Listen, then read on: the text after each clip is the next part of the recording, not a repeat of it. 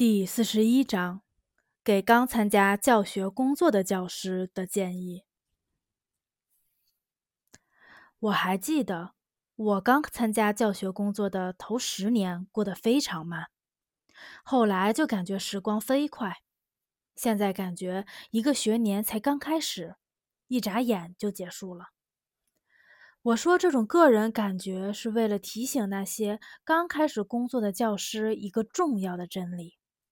无论青年时代工作有多么忙碌，也总是能找出时间来，逐渐的、一步一步的累积我们的精神财富，也就是教育智慧。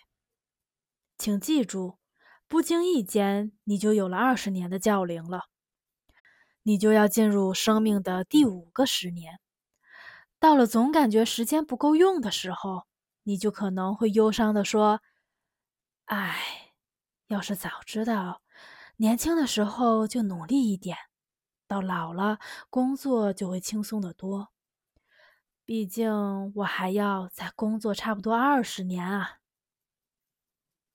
我们年轻时要怎样开始工作，才不至于在年老的时候后悔呢？有很多事情要做。首先，应该一点一点积累教师的智力财富和教育智慧。你面临着一条很长的生命道路，在这条路上，你会碰到一些意想不到的人。青少年们带着求知的头脑和目光来找你，寻求像怎么生活、幸福是什么、真理在哪这些类似问题的答案。要回答这些问题，首先掌握人追求真理。追求伟大理想的辩证法，应该用心去感受和思考人类为美好未来而奋斗的最高目标——共产主义及其在生活中的体现。为了成为一名真正的教师，应该终身掌握科学共产主义理论，并用马克思列宁主义世界观的精神教育自己。请记住。要想学会用共产主义者的眼光来看待世界、看待人，就需要花上几年时间。在你的个人藏书中，必须得有一些马克思、恩格斯、列宁关于社会、关于革命、关于教育的重要论著。培养自己的共产主义世界观，并不意味着要背诵马克思主义、列宁主义经典作品中的某些话。我想再强调一次，这首先意味着要学会用共产主义者的眼光来看待世界、看待人。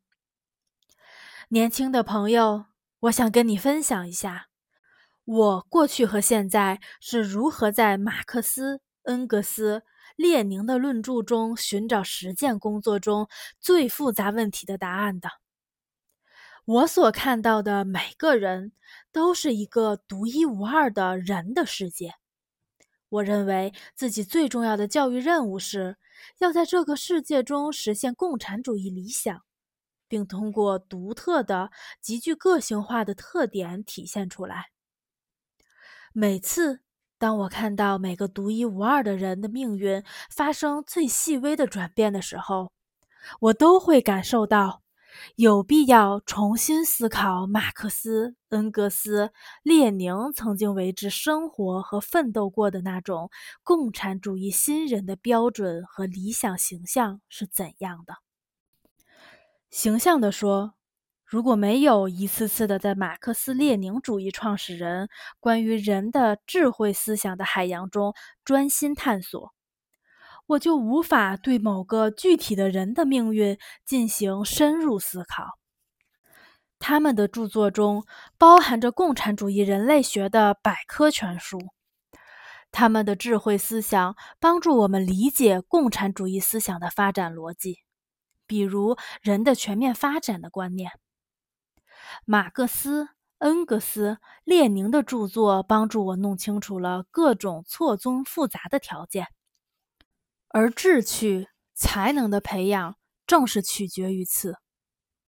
无论你在图书馆中借到自己需要的任何一本书是多么容易，还是请你建立一个自己的藏书室。对我而言，我的个人藏书是一位英明的教师，我每天都会与他进行对话。真理在哪？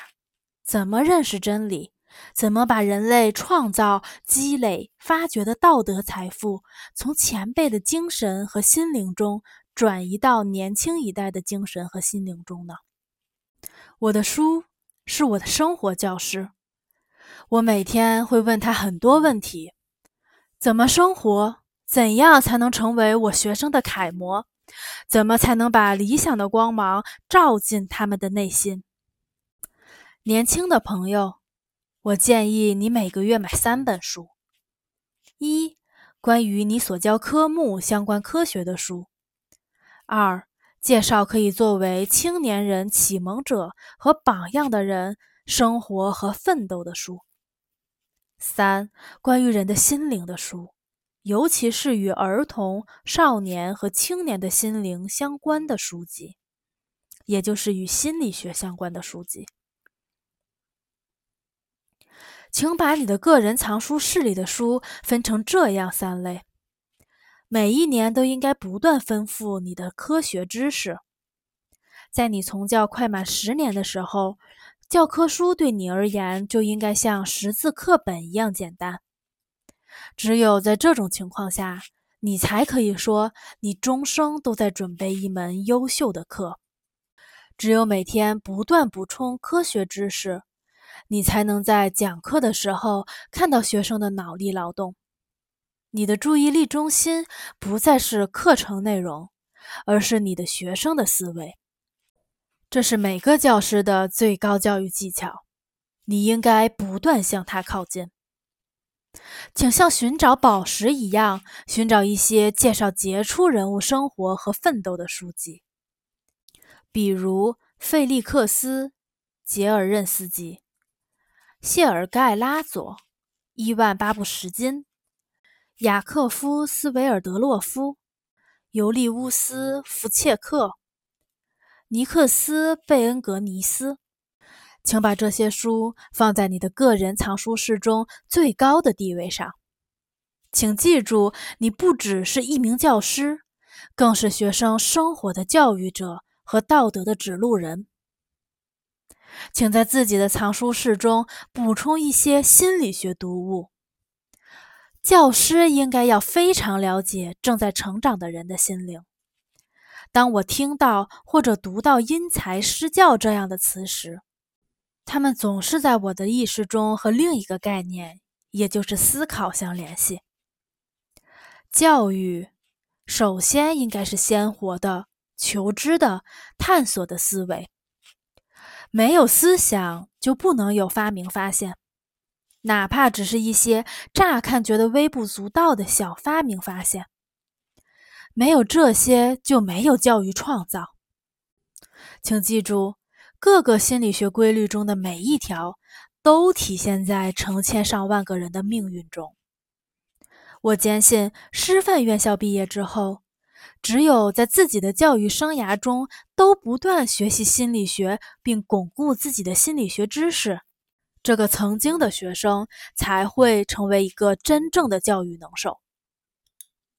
在你的整个教育生涯中，你一直都是一位教育者。但如果没有美和艺术，就不可能有教育。如果你会某种乐器，那你就有许多作为教师的优势。如果你有哪怕只有一点点的音乐天赋，你就会成为教育中的主宰者。因为音乐会拉近心与心的距离，能使学生内心深处最隐秘的角落都展现在教师的面前。如果你不会任何乐器，那你的手中。你的心里就应该有另外一种能对人的心灵施加作用的有力工具——文学作品。请建立并不断丰富自己的文学作品藏书室。请根据你教的学生年龄，每年买几十本书，它们可以帮助你找到通往学生内心的道路。请不要忘记，你的学生读到的。他求知的头脑和敏感的心灵所感知的文学作品，都可能成为一个小小的砝码。而有了这个砝码，教师就可以使道德的天平向他所需要的那个方向倾斜。在配备自己的藏书室时，你应该记住的最重要的一点是：你让学生阅读的书应该对其生活有教育指导意义。书里的主人公应该使你的学生迷恋、受鼓舞，要使他的心中坚信人是伟大。而有力的，而共产主义思想是真理和正义的最高理想。我每次在书店挑选作为自己教育藏书的图书时，都会思考这一本书给我的哪个学生阅读最为合适。请记住，教育首先是对一颗年轻的心的敏锐、周密、谨慎的接触。为了掌握接触内心的技巧。应该多读多思考，你读过的每一本书都应该作为一个精巧的新工具，成为你的一种教育技巧。同样，教师也需要对美的敏锐感知。你应该爱美、创造美、维护自然界中的美和你的学生心灵的美。如果你喜欢种树、培育树，如果你喜欢去看自己亲手种下的。开满花的树上的芳香，去听虫子的嗡嗡声，那你就走上了最直接通往人内心的道路，在创造美的劳动中进行精神交流。你在学校工作的每一年，都应该不断丰富自己的教育工作技巧实验室。教师应该大量储备针对全班学生的习题和例题。同时，还要有针对个别学生的个性化题目。年复一年，应该不断搜集题目，同时按主题和大纲、具体章节进行分类。我知道一些经验丰富的数学教师，他们在十五年的工作中积累了大量的代数和几何题。在对学生的因材施教中，这些题目使用的非常频繁。